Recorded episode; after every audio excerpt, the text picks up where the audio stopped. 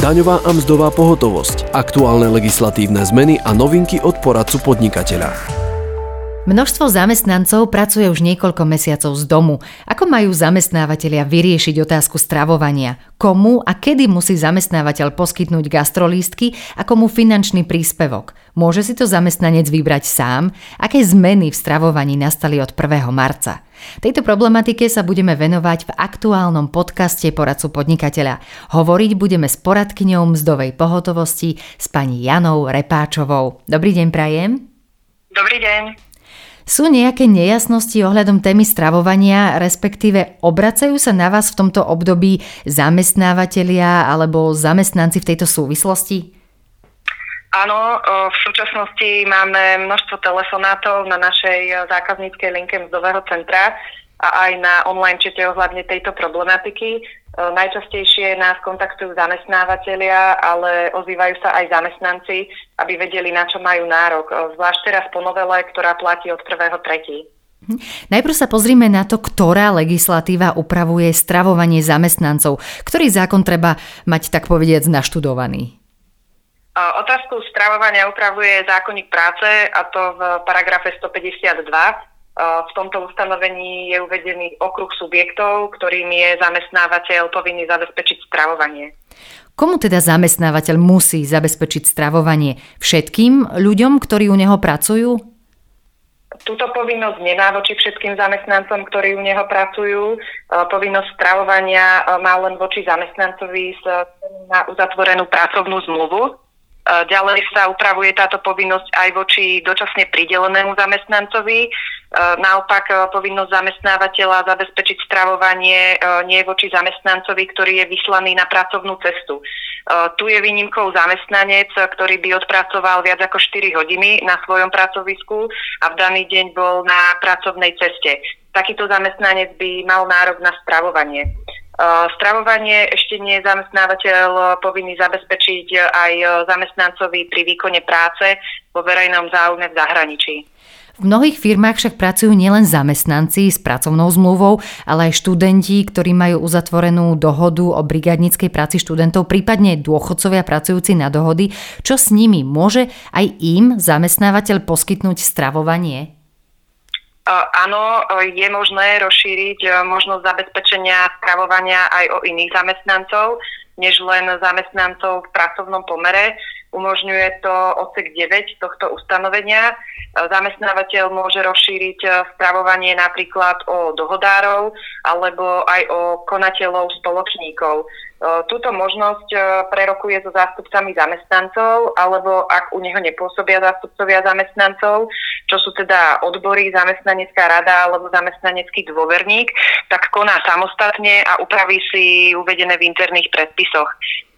Ešte doplním, že zamestnávateľ si môže upraviť poskytovanie stravovania aj počas dovolenky, iných prekážok v práci, dokonca aj počas práce na čas si môže upraviť, že bude zabezpečovať zamestnancom stravovanie. Povedali sme si, kto má nárok na stravovanie, musí však nejakú podmienku splňať aj zamestnanec, aby mu vznikol nárok na stravovanie od zamestnávateľa? Nárok na stravovanie má zamestnanec, ktorý splní tzv. Časové kritérium, a to, že v rámci pracovnej zmeny vykonáva prácu viac ako 4 hodiny. Napríklad zamestnanec na kratší pracovný čas, pracuje 4 hodiny denne, takýto zamestnanec nesplní podmienku nároku na stravovanie, nepracuje viac ako 4 hodiny a jeho pracovná zmena nie je určená na viac ako 4 hodiny. Zamestnávateľia sa často pýtajú v rámci mzdovej pohotovosti na mzdovom centre, ako je to s nárokom na stravovanie počas nadčasu. Pripomeniem len, že nadčas nie je pracovnou zmenou. Zamestnanec počas nadčasu pracuje práve mimo rámca rozvrhu pracovnej zmeny, preto nie je zákonný nárok na stravovanie počas práce nadčas. Zákonník práce ešte umožňuje zabezpečiť aj ďalšie stravovanie. Ak pracovná zmena trvá viac ako 11 hodín, zamestnávateľ môže zabezpečiť poskytovanie ďalšieho teplého hlavného jedla. Je to možnosť, ale nie povinnosť, takže záleží od vôle zamestnávateľa. Povedzme, že zamestnanec odpracuje viac ako 4 hodiny v rámci jeho pracovnej zmeny. Akým spôsobom mu zamestnávateľ zabezpečí stravovanie? Zamestnávateľ je povinný zabezpečovať stravovanie zamestnancom vo všetkých zmenách, teda rannej, odpoludňajšej, nočnej, a to jednou z nasledujúcich foriem: poskytovaním jedného teplého hlavného jedla, vrátane vhodného nápoja zamestnancovi v priebehu pracovnej zmeny vo vlastnom stravovacom zariadení, alebo poskytovaním jedného teplého hlavného jedla, vrátane vhodného nápoja zamestnancovi v priebehu zmeny v stravovacom zariadení iného zamestnávateľa, alebo zabezpečí stravovanie prostredníctvom stravovacích poukážok, tzv. Gastrolístkov alebo gastrokariet. Zmenilo sa niečo v rámci tohto od 1. marca? Áno, od 1. marca sa upravuje stravovanie formou poskytovania finančného príspevku na stravovanie. Stravovanie by mal zamestnávateľ poskytnúť tak, že by si mal odsledovať každého zamestnanca, ktorý odpracuje viac ako 4 hodiny v rámci pracovnej zmeny, a následne mu zabezpečiť stravovanie jedným zo spomenutých spôsobov. Keďže toto prakticky nie je možné, musí zabezpečiť stravovanie tzv. Preddávkovým spôsobom. Takže vopred poskytne zamestnancom stravovacie poukážky alebo finančný príspevok. Teraz je otázne, akým spôsobom majú zamestnávateľia realizovať poskytovanie finančného príspevku. Sú aj také názory, že by mohol dať zamestnancovi zálohu na finančný príspevok, následne by v rámci výplatného termínu poskytoval finančný príspevok a pri skončení pracovného pomeru alebo napríklad ku koncu roka by túto zálohu potom vyúčtoval. K tomuto by sa malo vyjadriť aj Ministerstvo práce, Inšpektorát práce, tak uvidíme, že či poskytnú oficiálne stanovisko k tejto problematike. Hovoríte o úprave poskytovania finančného príspevku, to znamená, že aj doteraz mohol zamestnávateľ poskytovať zamestnancovi finančný príspevok na stravovanie, napríklad ak si niekto varí doma, nechodí do reštaurácie, skôr asi uvíta peniaze ako gastrolístky, podobne je to zrejme aj v prípade home officeu, teda práce z domu, kedy si zamestnanec rieši stravovanie vo vlastnej réžii. Aha.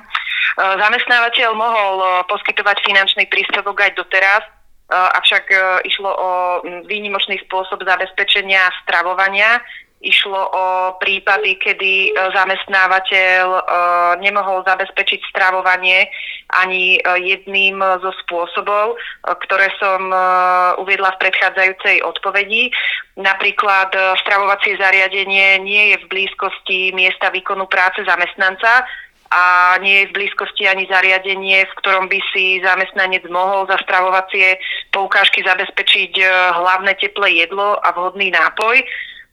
Ide napríklad o prácu v ťažko prístupnom teréne, o prácu na odlúčených pracoviskách, mimo obývaných oblastí, kde nefunguje zariadenie poskytujúce teplú stravu, napríklad pri stavbe tunelov, ciest. Ďalej mohol poskytovať finančný príspevok, ak zamestnanec predložil lekárske potvrdenie od špecializovaného lekára, že zo zdravotných dôvodov nemôže využiť žiadny zo spôsobov stravovania, zabezpečených zamestnávateľom. A ďalej mohol poskytovať finančný príspevok pri domáckej práci alebo telepráci. Tieto výnimky zostávajú zachované aj po 1. marci, ale čo sa zmenilo, tak to je pohľad zdanenia. Ak totiž zamestnávateľ poskytoval finančný príspevok z iných ako zo zdravotných dôvodov zamestnanca, teda zamestnanec predložil to lekárske potvrdenie od špecializovaného lekára, tak tento finančný príspevok sa v týchto iných prípadoch musel zdaniť a ešte sa zrazilo aj poistné na zdravotné a sociálne poistenie. Vy ste to už aj spomínali, ale vlastne v súčasnej situácii zamestnanci, ktorým to druh práce umožňuje, výnimočne pracujú z domu. Môže im zamestnávateľ tiež vyplácať finančný príspevok a aká je vlastne výška tohto príspevku? Je to toľko isto ako cena gastrolístka? Áno, zamestnávateľ môže poskytovať finančný príspevok na stravovanie počas tejto mimoriadnej práce z domu. Bolo by to v prípade, kedy zabezpečuje stravovanie vo vlastnej alebo zmluvnej jedálni, ale teda zamestnanci nebudú kvôli stravovaniu cestovať z domu do jedálne, len aby sa naobedovali. Ak by však zamestnávateľ zabezpečoval stravovanie cez stravovacie poukážky, tak nemusí poskytovať finančný príspevok, lebo vie zabezpečiť stravovanie práve týmto spôsobom. Suma finančného príspevku, tak tá sa líši od toho, že či zamestnávateľ prispieva na stravovanie aj iným zamestnancom. V prípade kombinácie stravovania na stravovanie aj iným zamestnancom napríklad poskytuje stravovanie vo vlastnej jedálni u zmluvného zamestnávateľa alebo cez stravovacie poukážky, tak výška príspevku je limitovaná len minimálnou hodnotou a to je 2,11 eur. Je to minimálne 55% z minimálnej hodnoty stravovacej poukážky, ktorá je aktuálne v sume 3,83 eur. Ak zamestnávateľ neprispieva na stravovanie iným zamestnancom, teda nemá vlastnú jedáleň, nezabezpečuje stravovanie u iného zmluvného zamestnávateľa, neposkytuje stravovacie poukážky, tak potom výška finančného príspevku na stravovanie je v rozmedzi od 2,11 eur až 2,81 eur. To znamená, že je to teda minimálne tých 55% z minimálnej hodnoty stravovacej poukážky a maximálne je to 55% zo strávneho poskytovaného pri pracovnej ceste v trvaní 5 až 12 hodín. A ako je to so zdanením? Ohľadne zdanenia to bude tak, že zamestnávateľ v prípade, že teda bude poskytovať finančný príspevok v týchto zákonných limitoch, tak pôjde o príjem oslobodený od dane, takže sa z neho nebude vyberať preddavok na daň a teda ani poistné. Okrem príspevku z nákladov zamestnávateľa zákonník práce upravuje, že zamestnávateľ je povinný prispieť na stravovanie aj zo sociálneho fondu. Aktuálne je ale otázne, že či príspevok zo sociálneho fondu nebude, respektíve nemá byť zdaniteľný príjem. A to preto, lebo zákon o dani z príjmov pri vymedzení oslobodenia finančného príspevku od dane odkazuje len na ustanovenie paragrafu 152 zákonníka práce. Neupravuje ďalej, že by mal byť od dane oslobodený aj príspevok zo sociálneho fondu poskytovaný spolu s finančným príspevkom na stravovanie. Táto problematika je v riešení finančnej správy, takže čakáme na oficiálne stanovisko finančnej správy. Sú aj ďalšie zmeny v stravovaní? Môže si napríklad zamestnanec vybrať sám, či chce príspevok alebo gastrolístok? Novinkou je možnosť výberu zamestnancov medzi stravovacou poukážkou, teda hovorovo tým gastrolístkom a finančným príspevkom na stravovanie. Právo výberu sa vzťahuje len na zamestnancov, zamestnávateľov, ktorí nezabezpečujú stravovanie vo vlastnom stravovacom zariadení alebo v inom zmluvnom stravovacom zariadení. Zamestnávateľ musí dať zamestnancom na výber medzi gastrolístkom alebo finančným príspevkom na stravovanie. Podmienky výberu z možností, platnosť výberu zamestnanca si písomne upraví vo vnútornom predpise. Zamestnávateľ si nemôže rozhodnúť, že bude poskytovať stravovanie len jednou formou. Musí dať zamestnancovi právo výberu. Ak sa zamestnanec rozhodne pre jednu z uvedených možností, tak tento jeho výber platí počas 12 mesiacov od dňa, ku ktorému sa výber viaže. Ďalej zákon upravuje, že do momentu výberu môže zamestnávateľ poskytovať zamestnancovi stravovacie poukážky. Napríklad zamestnávateľ si upraví, že výber medzi gastrolístkom a finančným príspevkom bude platiť od prvého dňa nasledujúceho mesiaca po výbere. To znamená, že za tento čas môže poskytovať stravovacie poukážky a až od prvého dňa nasledujúceho mesiaca po výbere vyplatí finančný príspevok na stravovanie. Táto povinnosť práva výberu medzi gastrolístkom a finančným príspevkom platí od 1.3., ale zákonodárci cez prechodné ustanovenie upravili, že zamestnávateľ, ktorý pred 1. marcom alebo v období od 1. marca do 31.12. uzatvoril zmluvu o zabezpečení stravovacích poukážok, tak nie je povinný dať zamestnancom na výber už od 1.3., ale až do skončenia účinnosti tejto zmluvy. Najdlhšie však do konca roka 2021.